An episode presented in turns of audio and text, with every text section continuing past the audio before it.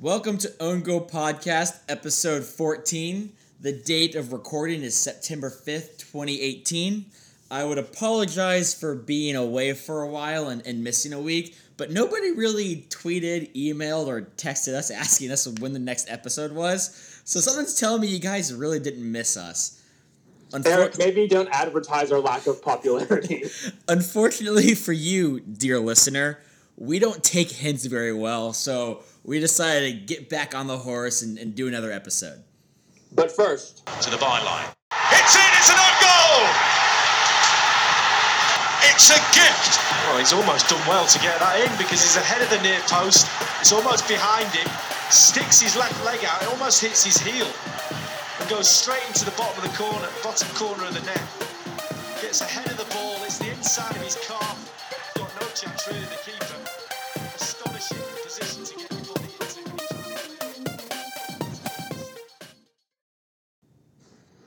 If you live under a rock or really don't care about soccer, then you may not know that Clint Dempsey retired from the sport outright last week.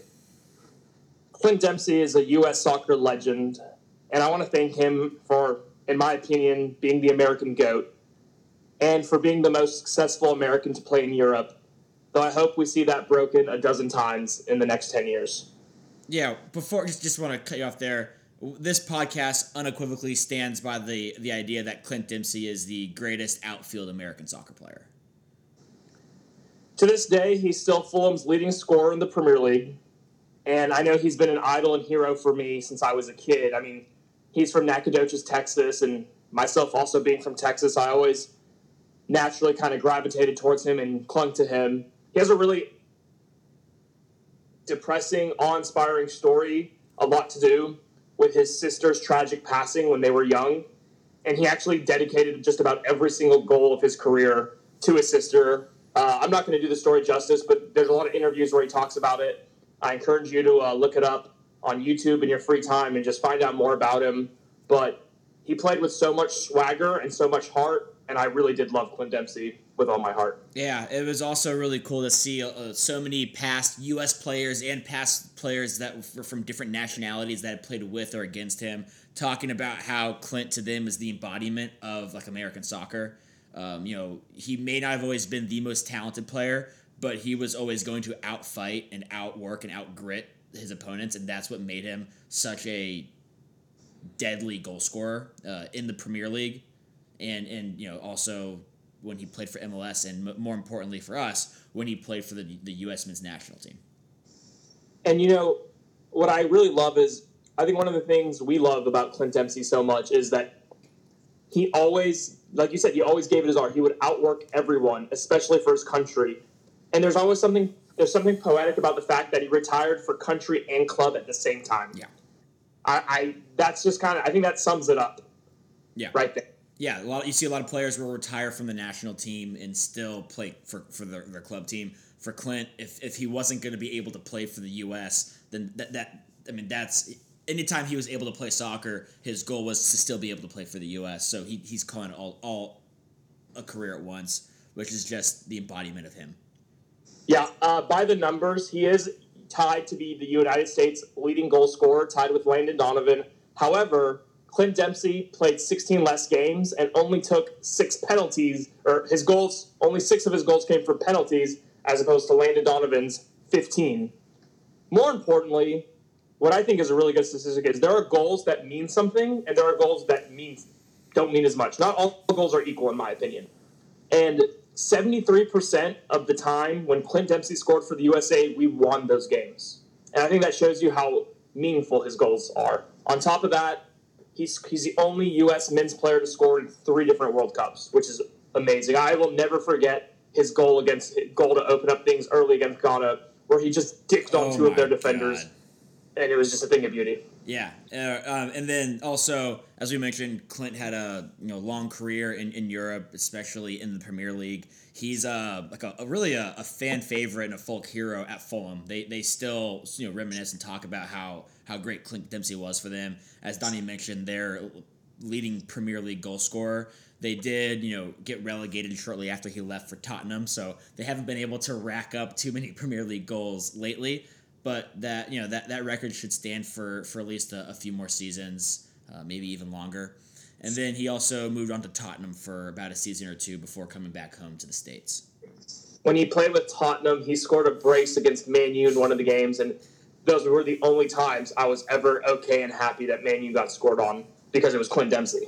Yeah, yeah. I remember he had one- he had one of his seasons where he finished like as a top three Premier League goal scorer or top top four Premier League goal scorer. Which you know this was even a couple years back where there was even less respect in Europe for American soccer players.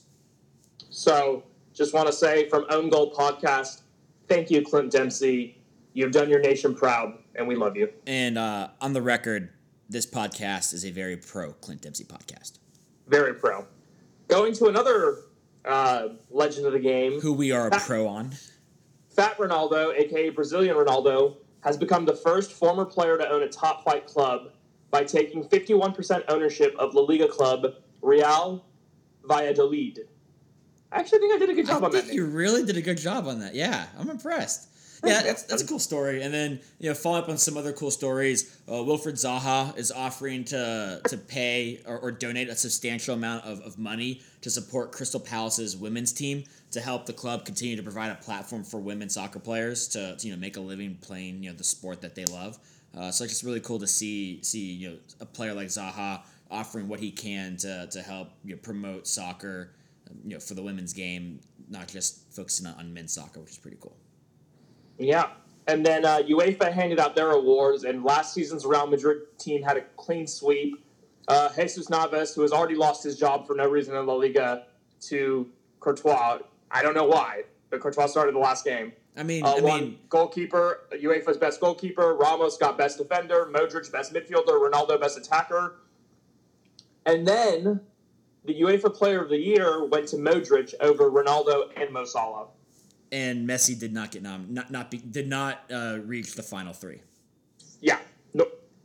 Furthermore, FIFA announced their shortlist for their Best Player award, and it was the same shortlist as U- as UEFA: Modric, Ronaldo, and Mo Salah. And once again, no Messi. Are we seeing the decline of a legend, or? Yeah, no, it's weird. I, I It's- like his, his numbers are still like he has better numbers than than all three of them. goals than Yeah. everyone. Yeah, I, I mean, but when I, when I look at it, like I'm not.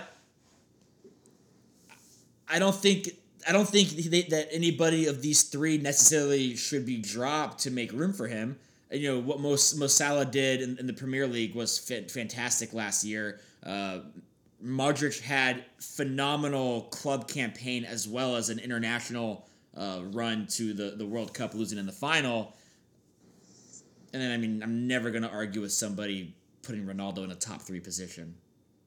Yeah, no, I agree with you. It's like weird because like it is weird that Messi isn't there, but I also see why each three of these guys did it. And I'll say this: not all goals are equal. Mo Salah scoring the way he did in the Premier League is worth more than the way Messi and Ronaldo score in the Liga, in my opinion. Yeah, definitely. Because we still stand by the fact that the Premier League is a tougher league to score in and, and win in than La Liga. Come Yeah. at come at us, La Liga fanboys.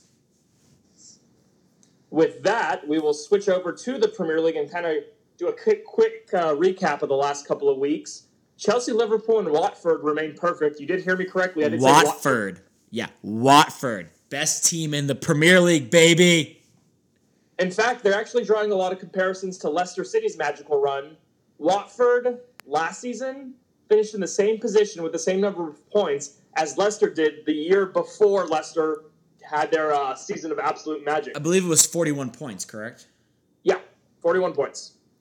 So Watford is one to look at. I really do not think they're going to win the Premier League title. I really think the Leicester Donnie, was a one-off Donnie, thing. do not argue against science and facts. Clearly, Watford are going the whole way. I'm putting all ne- next month's rent on Watford to go the distance, baby.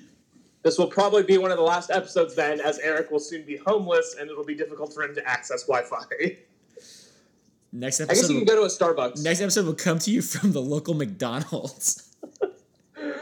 Uh, We also we owe an apology to uh, Wolverhampton, who managed to get a point off of Man City two weeks ago. we totally wrote y'all them off. yeah, we we anointed City three full points, and I believe said something like it was going to be a shit pumping. I don't know. Um, a good thing we don't have it recorded what we talked about, so you could just go look up what what we had said. But yeah, our bad. Wolverhampton, way to get you know take a result away from Man City. Really impressive job, actually. Yeah, and their scary ass manager, like, good for him. He terrifies me, so that's why we issued the apology. I didn't want to get killed later, but City did bounce back in their next game against Newcastle. However, who gives a shit about that when DeAndre Yedlin scored his first Premier League goal? Not now, Donnie. You might be asking yourself, how is it Yedlin scored his first ever Premier League goal this last weekend when the weekend before he put the ball in the net? Unfortunately, it was a very tragic, unlucky own goal. Yeah, um, interesting fact uh, against the well, not not really an interesting fact, but just kind of unfortunate turn of events uh, against Chelsea that week before. Yedlin had a phenomenal assist to to draw Newcastle level with Chelsea, and then like less than ten minutes later, put unfortunate deflection own goal in the back of his own net. So. Uh, that Chelsea game was a game of ups and downs for Yedlin. Newcastle then, you know, lost another close one to City. Fortunately for them, their schedule can only get lighter from here on out. They've played Tottenham, City, and Chelsea. Yeah, hopefully they'll have an easy game like Man U coming up sometime soon.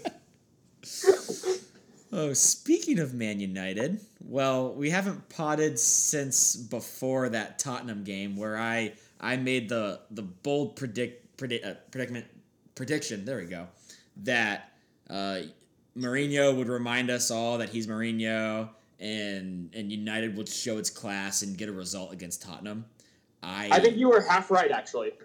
I think Mourinho's tactics were spot on. The first half, in the first half, Man U were the better team. They had more overall. They had more shots than Tottenham. They had more shots on goal than Tottenham. I really do think Mourinho got it right. It comes down to the first half. Lukaku at an angle, to be fair, but still having an open net and completely missing. That goes in, and you go in halftime 1-0. It's a different game in the second half. I really do think Mourinho got it right. I think that Tottenham was just super clinical with the chances they had. so this was obviously for me. It was right logic, wrong outcome. Exactly. And uh, Luke Shaw, by the way, phenomenal.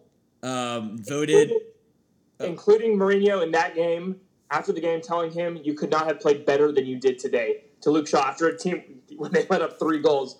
But he was also voted Man U's player of the month. Did you Which- ever think you would ever be saying that about him for Man United? Not only did I never think I'd be saying that, but Luke Shaw in 2015 thought he was going to lose his leg Yeah. because of the Oh, injury yeah. stuff. There, there was a time where he truly believed they were going to have to amputate his leg. So Wow. I'm just really happy he's w- winning. I'm happy Mourinho's praising him and not calling him fat. So- And you, Yeah. gu- you, you guys turned things around uh, in the the you know, last week's game against Burnley. Well, it helps when Lukaku remembers why he makes absurdly large amounts of money. He did score a great brace. Uh, Alexis Sanchez actually played well that game, which is a rarity in a Man U shirt. And then Rashford got a red card for trying to kiss someone. Now he didn't technically try to kiss someone. He did that thing where they get where their foreheads meet, which is a stupid red card. No, but that sh- one that Well- shouldn't be a red card, and two, Rashford shouldn't have done it. I think what he did was th- their head their foreheads met, and then he kind of you know leaned in, and it's like your your heads are already touching, so you're not really headbutting, but it's, it's the same rule as the headbutt. So my dude Marky Rash, honestly, go full Zidane on motherfuckers. If you're if you're gonna get red carded, like take him to the ground like he's Marco Materazzi. Is all I'm saying. Yeah, but um, comfortable win for Man U, clean sheet. Hopefully, the international break, you know, gives us a chance to kind of recover.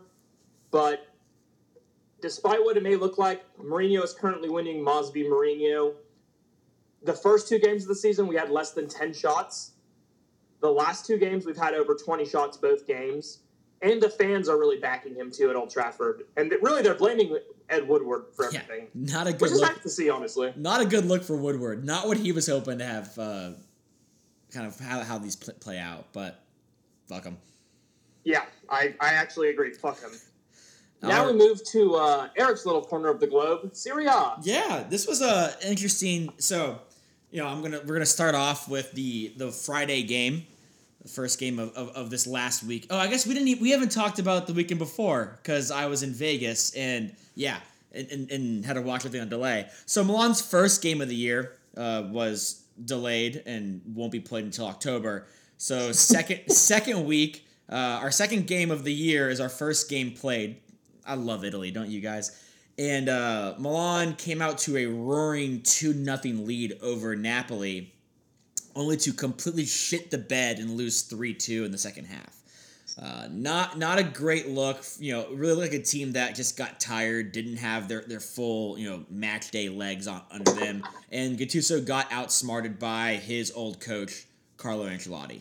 Dude, it's like big brother syndrome. Like, it's well, out of you're bigger than your brothers, so maybe it didn't work for you. But like a lot of younger brothers will describe having like a, like a psychological handicap when going against their older brother or against their dad type of thing.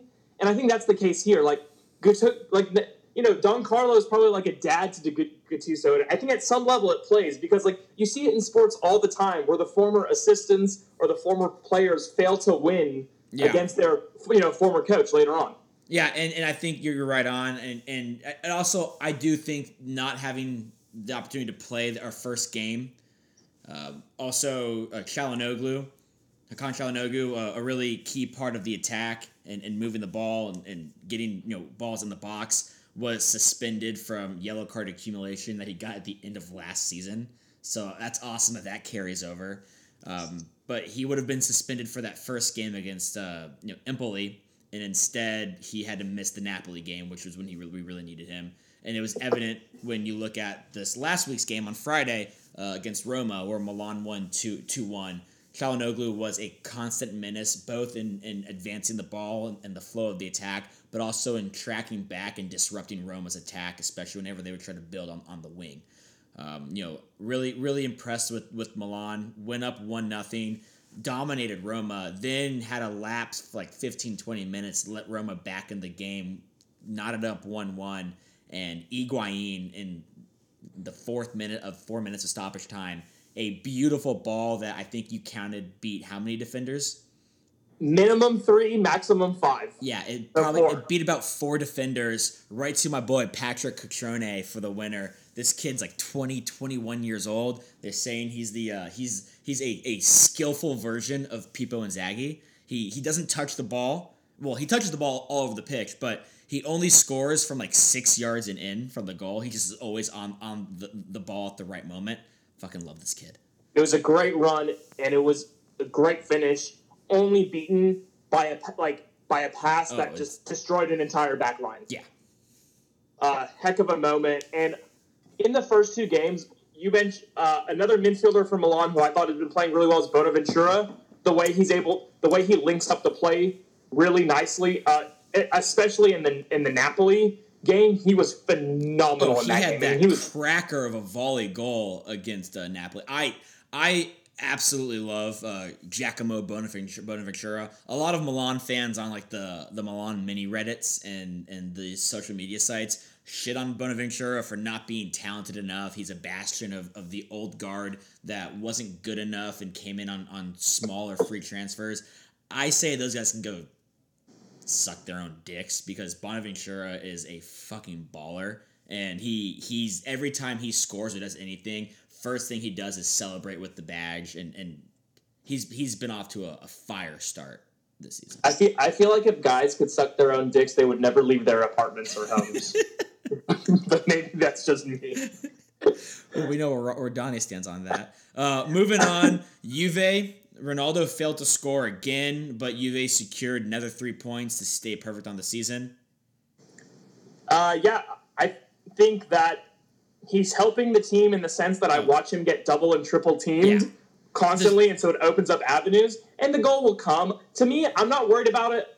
Someone asked me recently, you know, when would I be worried about it? I give him five games before I, I, would start being worried as a Ronaldo fan. What But- what what sucks, and, and I, I know you were gonna go, but what what sucks is as someone who's been a lifelong Serie A fan, the the attention this is getting is what's wrong with Ronaldo? Why isn't he scoring? And people I think some people are starting to realize that the ones that are starting to actually watch the league, but a lot of people don't realize that Serie A is a defensively talented, skillful, and organized league, and it's a lot harder to score. I'm not necessarily saying Serie A is harder than La Liga, it is, but it 100% is defensively way more sound and, and organized than Yep. than I think any other league. It's a different style of culture. A, a- a different style of soccer. I'm sorry, not Yeah. culture. Well, different culture Well, too, but they- a different style of soccer. La Liga, the teams are much more open. That's, that's why Barcelona wins a game eight two, but you know, score eight goals, but still concedes two. Yeah. You know what I mean? Uh, I agree. However, Cristiano Ronaldo Jr. made his debut for the under nine team and scored four goals in the under nine Serie A for Juventus, which makes me think: at what point can Junior take one of his dad's Ballon d'Ors and tell, like, kind of like Captain Phillips or whatever Tom Hanks movie I'm thinking of? Maybe not No, Captain that's the right one. That's the right one. Oh yeah, and look at me like I'm the goat now. And like when when can Junior start taking his dad's Ballon d'Ors? More importantly, when will the U.S. call up Junior? That's He's true. he's he's technically U.S. eligible. That is true. He's also Port- he's also Portugal eligible. He's going to be uh, I think he's probably Spain eligible, and he'll he'll eventually soon be uh, Italian eligible as well. So, So- you're saying there's a chance. so why wouldn't he want to come play for us? Uh, switching gears to Inter Milan, they finally got their first victory of the season after a slow start. I think I left them out of my top four. Yeah, yeah, you did. I included them. A lot of people were picking them as their favorite to challenge Juve for the title. I do think it's important to note that three games into the season, we really shouldn't be overreacting too much. But of course, Unless it's the Bundesliga. unless it's the Bundesliga, which is over. More on that in a second. Um, hint, it's over. But Inter, Inter not off to a strong start, especially when you look at the quality of the teams they've played. They haven't played any of Milan, Napoli, Juve, Roma, or Lazio, which are the other challengers they have for for top four, you know, competitive spots in the league. They're playing mid to lower tier tables, and they have one win, one draw, one loss. Not how they want to start their campaign. Funny thing about Inter Milan, Icardi had some links to Juve, and his agent said that the only links he has to Juve is the seven goals he scored against them. It's But his agent, spoiler alert, is also his wife. And and uh, that was a mistranslation. The uh, it was that Icardi is as they're saying he's had contact with Juve, and she says Oh. the only contact he's had is is striking the ball on the goal, the seven goals he's scored against Juve.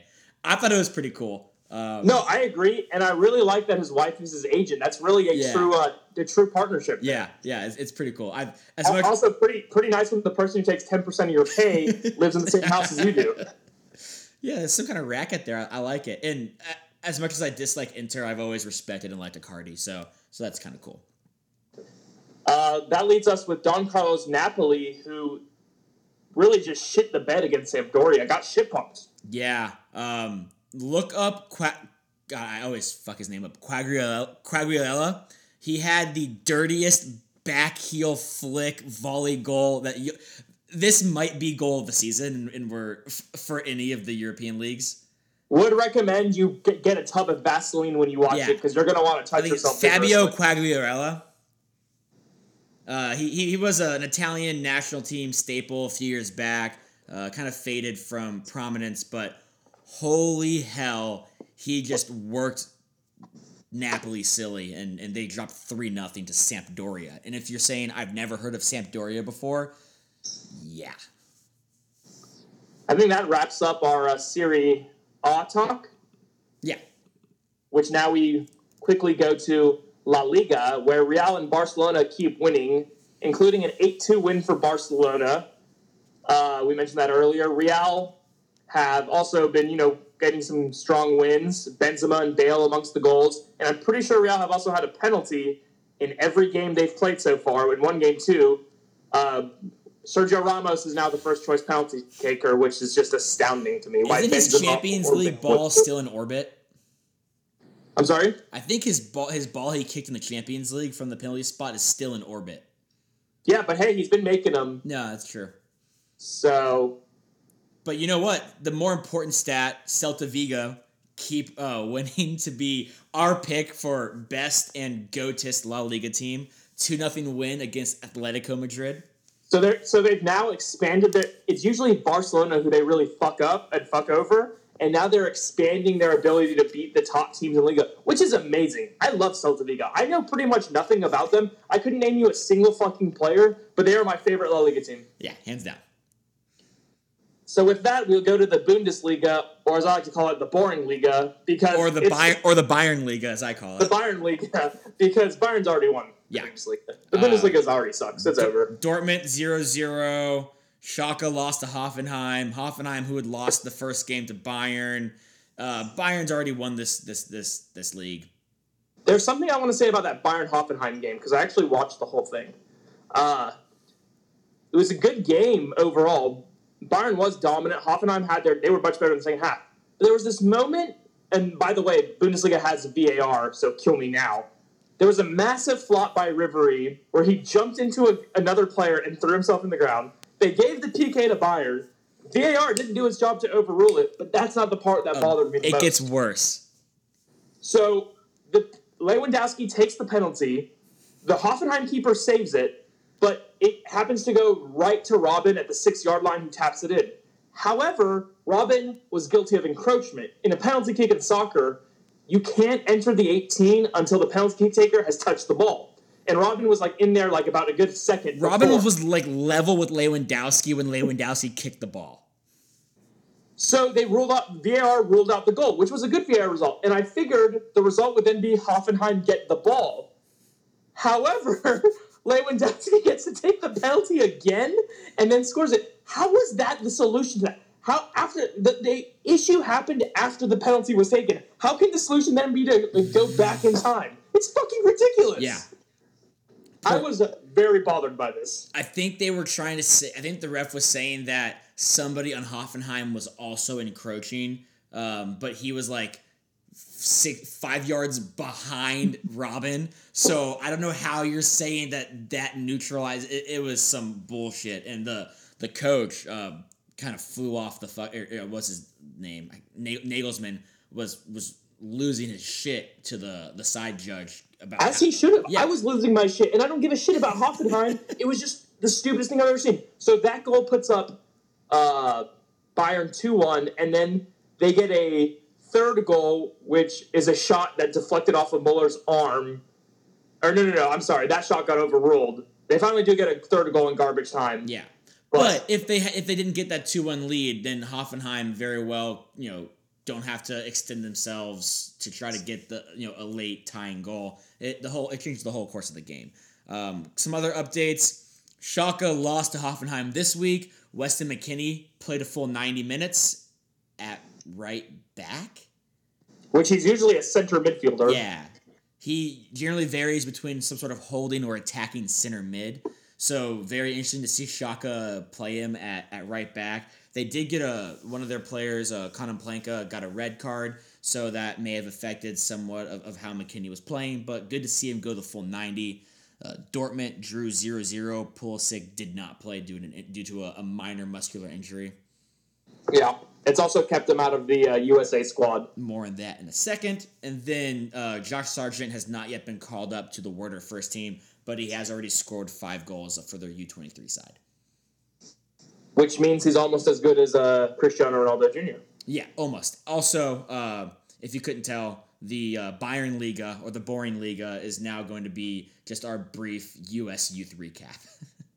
Yeah, because that's basically what it is. It's already not. It's already obvious it's not going to be a competitive. I mean, we usually like to like not decide things in four games, but I, it's a pretty safe bet with Yeah. the Bayern. I mean, it'll be it'll be fun to watch how these like you know six teams behind Bayern uh, fight for Champions League, but that won't be uh, something you know we won't really know what to look for and who to watch until we at least get quarter or halfway through the season. So for now, it's just going to continue to be the U.S. incubator. Yeah, and with that, Eric, what is our uh, league eh, report? More like League Ew. Uh, that was really bad. I, I already hate myself for throwing that, that one in there. PSG won. So okay. No no no Weah. He wasn't he wasn't on the uh, starting eleven or the match day eighteen. Um, hoping that maybe they just left him off because they knew that he was getting called up to the U.S. squad. So so maybe that you know that that could be why. Uh, Mbappe got a goal and a red card, so that's interesting to see. He was also just recently given a three game suspension. I really don't like leveling additional suspensions on top of the red card. Like the red card itself, that that that is the punishment. You know, The one game suspension and you move on. Yeah, I, I agree. I don't like the additional two games. Uh, so so now I'm gonna, I'm gonna have to. Quick uh, Mbappe stat for you. He is currently the leading Ligue 1 goal scorer with four goals, tied with Neymar with four goals. Mbappe has two assists to Neymar's one assist, and Mbappe scores a goal 56 minutes per goal, whereas Neymar's is 88. So fair to say Mbappe best player in Liga. Uh, well, I have somebody else to to argue. Uh, Ah. Our boy Matty Miazga played a full 90 for Nantes as they beat Strasbourg 3 2, baby! I Yeah. can't wait for Miazga to uh, get his first Ligue 1 goal. And this has been your league uh, recap. More importantly, international soccer is back from the World Cup. And We know- USA is included! Oh yeah, we USA is has not qualified for the 2022 World Cup, but nobody has qualified for the 2022 World Cup. We also have not been eliminated from the from 2022 qualification. So AKA the Slave Cup. It's not a joke. That World Cup is based on slavery. yeah, quick pause on the humor. That World Cup is fucking blows because of the human rights travesties. And even without the human rights travesties, it would blow because it's in fucking December. Yeah, that's true too. Alrighty, so we got uh for for goalkeepers, we've got two MLS based Alex Bono. I wonder if there's any relation. Uh, for Toronto, as well as Zach Steffen, and then our boy Ethan Horvath over at Club Bruges.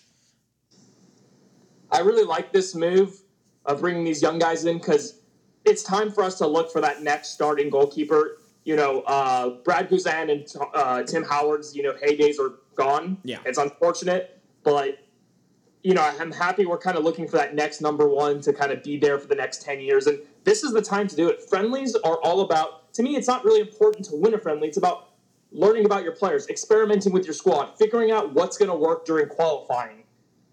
Yeah, and, and that's that's what this whole roster really screams. I mean, when we go look at the defenders, I think the defenders are probably the most notable in terms of most of these names actually sound pretty familiar.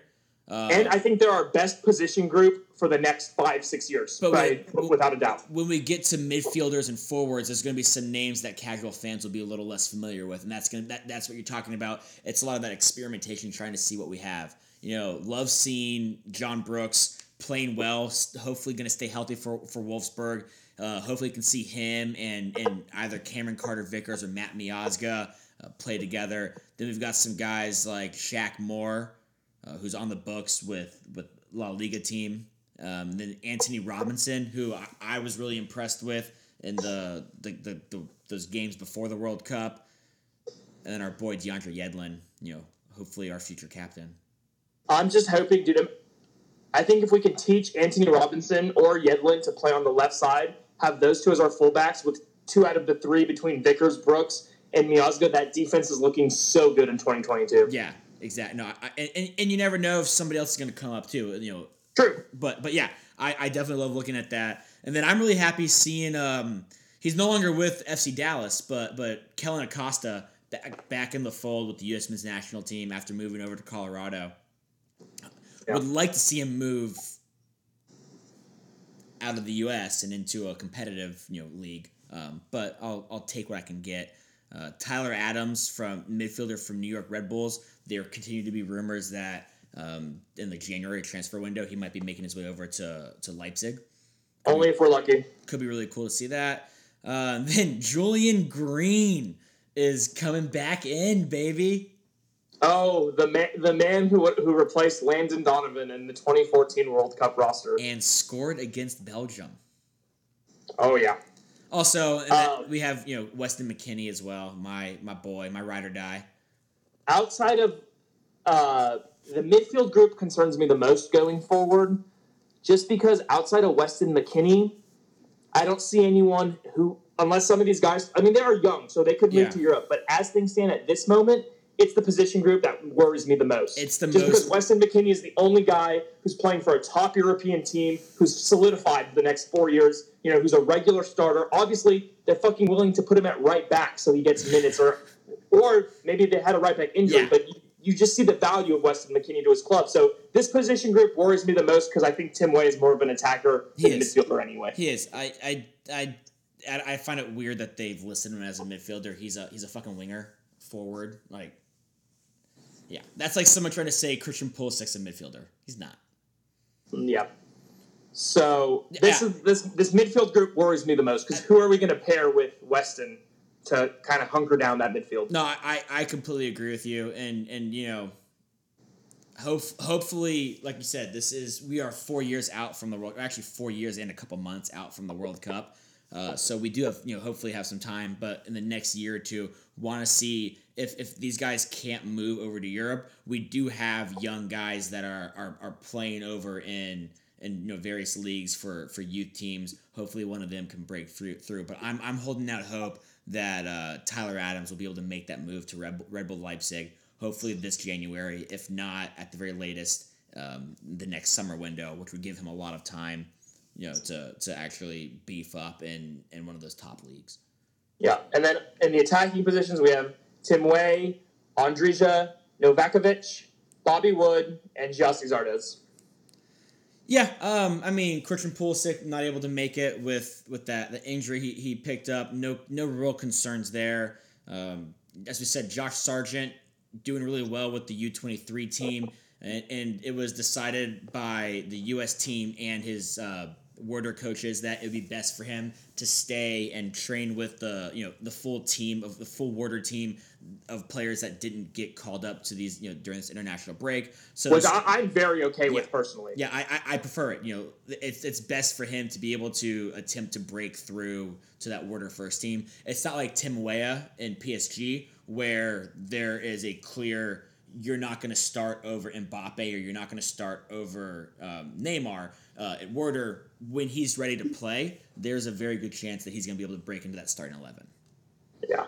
And yeah, the attacking positions and the defense, I think, are really looking really good going forward. There's a lot of potential there. A lot of European potential. Yeah. Exactly. Well, and yeah, and I mean, we've talked about it before, but that's where development comes. Like players develop with their club teams. Your your national team doesn't really make you necessarily a better player the way playing, you know, not Yeah. 90 minutes every week with your club. It's does. about it's about starting to establish that chemistry and the camaraderie with your national team, uh, but you have to to build the skill level with your club team before you can do that.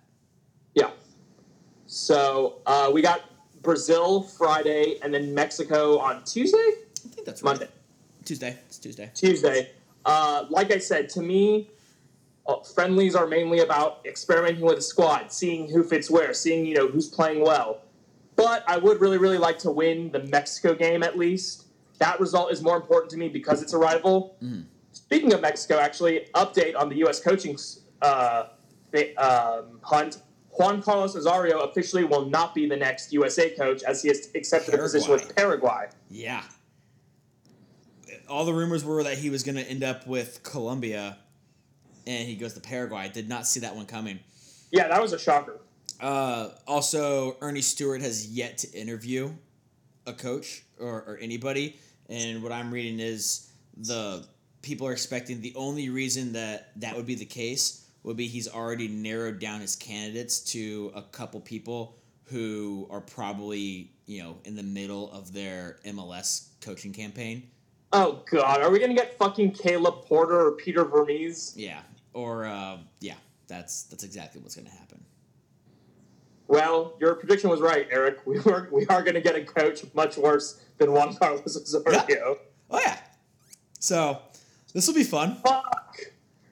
Sorry. Also, also, uh, we have a couple. There's a couple young kids, dual nationals, um, that the longer we go without a head coach or manager, the more likely they are to declare for Mexico or make that one-time switch to Mexico. I think there's two or three I've been reading about. I don't have the details of their names, um, but they're they're considering making that switch over, and us not having you know a manager that could talk about his plans for these kids for the next four to eight to twelve years is really going to hurt us in not just now but in eight years when those kids are starting from Mexico playing against us. Yeah, well, while the player pool is starting to look bright for the U.S. in a way maybe we've never seen before, I mean, we could potentially have a full starting 11 of European based players. But the coaching thing will pretty much cripple us if it's Peter Vermes or Caleb Porter. Please don't be Peter Vermes or Caleb Porter. because if it's them, then we're not going to have a player pool of, of all people. In, you know, will be Will Trapp will be the captain of the U.S. soccer team for the next five years. well, I'm depressed for the night. How about you, Eric? Yeah, with that, we will take it now, hopefully, for something to save us a little bit from this tragic turn of events that things took that tonight. really got dark fast, guys. uh, mailbag for douchebags. yeah, from uh, our boy J. John Paul. It's actually technically from JohnB18 at CBSGlobal.net. We do not know the identity of John B18, and we will protect his Oh, anonymity. was he trying to stay uh, anonymous? Yeah, that's what I was looking for. My bad, man. Uh, can you guys talk about formations in soccer one of these days? Thanks. So, thank So- you for this question, John B18. So, a formation is something you decide that you want your players to line up in. different formations have different purposes. Um, for example, the common, I think the most common formation today is a 4 2 3 1 because it allows a lot of midfield control and defensive cover with the two holding midfielders. Uh, in the late 90s, early 2000s, 4 4 2 was all the rage, but only Sam Allardyce and Roy Hodgson use a 4 4 2 now. Gotta go 4 4 2 diamond mid, baby. Uh, a lot of teams like to play three in the back with that's, two wing that's, backs. that's been the, the real kind of up and coming one last couple of years. You see a lot of three center backs. Usually it's it's you know your your two outside center backs are a little more mobile, and then you have two wing backs who, when you have the ball, uh, get really advanced and attack, and then when when the ball's turned over, rush back and, and kind of morph to a five in the back form. Yeah, that's kind of like the hipster formation. Yeah. It's like kind of popular, not as mainstream. Um, yeah, there are a variety of form. There's a four three three. I like a four three three. Yeah, there's a lot of different formations out there. John B eighteen. It just depends upon what you want to accomplish with the team and playing to your team skill sets. Like which personnel Yeah, can how can you maximize the talent of your personnel? like the four three three is a is a great formation if you're trying to do a high pressing scheme, right? Because you're gonna have three players in the front line that can immediately pressure the ball, and then you're gonna have one person behind each of those three people for you know to help add to a trap or or, or provide assistance that they can cover for each other. yeah. So I mean, there's so many different And then permutations, but those are just kind of some of the basic ones. And then yeah, you can slant and adjust your four two two so that it's really like a four two three one in possession, but a four you know four three two one in defense and, and all this weird stuff. In the olden days, they used to play at two uh, eight. and what I, what I in the 30s and 40s and 50s, what I call the golden era of soccer. Yeah, um, three in the back is a beautiful form of soccer, but I, I prefer the the natural five in the back. I actually, I have a feeling that B 18, just call it a gut feeling, is asking this question for FIFA, the video game related purposes. I can't imagine how you would you would think you know why this anonymous person is asking. But in FIFA, to cover up how that I'm a really bad FIFA defender, I definitely go five at the back. just to give me an extra body back there. All right. Well, this has been Own Goal Podcast. Really appreciate you guys listening. Once again, sorry for missing last week, but also you guys probably didn't really notice that we, we were gone. Um, yeah, please rate and subscribe to us on Apple Podcasts, and please share the word to your friends who like soccer, who want to get into soccer. Also, if you happen to know a soccer player we could interview, that would be really good for us too. So uh, don't forget to write to us at Own Goal Pod or no, owngoalpod at gmail.com. You had it right the first time. Damn it, or tweet us at owngoalpod. But uh, yeah, thanks guys. Also, I completely forgot to do my mail time jingle, and I'm so upset. I literally said nothing, but it was the greatest moment of this podcast. Have a phrase we say, negativity comes our way. Don't tread on this. Game took hold like the roots of a tree. Thanks I gained a sport, then why not get sign me? Cause I got on my job and made the game ferocious. I was born with the drive. I got that from no coaches. Big Hulk and Deuce, spitting truth in the booth. Stop, drop, and roll, I brings down the roof. Got nothing to lose and everything to prove. Don't change the mood, cause we done paid our dues. Better get away for the USA. Now we're hot, you might think we a sun ray. In over your head, Southside, we fed. This is life and I'm grinding till I'm dead. Think the DJ Scoop, no reason to This ain't Friday Night Lights, but I got the infrared, yeah. And you already know, papers on the shoe, show how to get the deal and Big Hulk came through. Everybody got your sleeve, bob your head to this. Real recognize real. We was bred for this. Don't tread on this. We the dream. Don't tread on this. Everybody got your sleeve, bob your to this. Real recognize real. We was bred for this. Don't tread on this. We the dream. Don't tread on this. See, I'ma just do it like Nike. Spit it so nice, and when I'm done, some ain't gon' like me. I'ma try to say it politely, so it is like I might come across a tad bit feisty. Check my resume and see what I've done. I'm official like a chick on my AF1. From the slums, raised off nothing but crumbs. I don't want none, and look what I become. Uh-huh, uh-huh. I'ma just keep it real, and my brother's ghetto dream will be fulfilled. And on the field, who's gon' show his skills? Wheel and wheel for real, and snow and feel. My balls are real, homeboy, please don't tempt me. Or I'll cross over like the great Dempsey. The grind is in there. please don't tread on this. Is and rap with a screwed up twist. Everybody got your sleeve, bob your head to this. Real recognize real. We was bred for this. Don't tread on this. Don't tread on this. Everybody got your sleeve, bob your head to this. Real recognize real. We was bred for this. Don't tread on this. Don't tread on this. Don't wake a sleeping giant unless you wanna see him pissed. Though I'm quick with my bitch, ain't seen the fist. It be a one hit hitter quitter, then class dismissed. Best to think twice before you try and tread on this. Game's hard in the streets, kids with no shoes on their feet. Winning satisfies hunger, they don't need to eat. Yeah, we came here to learn, but we starting to teach. Cause we stood in the shadows, now you can see. Haters wanna hate, but man, I'm feeling great. Thanks to soccer, I'm round more ice than a hockey skate. More cash is in the bank, no need for y'all to rate. I done cut the yard and threw the trash away. In the south, we got the game on lock. More games than a game cock. In Texas, we bleed block, straight close up shop. Don't get it twist, twisted, twisted, twisted. Check the stats yourself. Everybody got your sleeve, bob your head to this. Real recognize real. We bred for this. Don't tread on this. Don't tread on this. Everybody got your sleeve, bob your head to this. Real recognize real. We bred for this. Don't tread on this. Don't tread on this.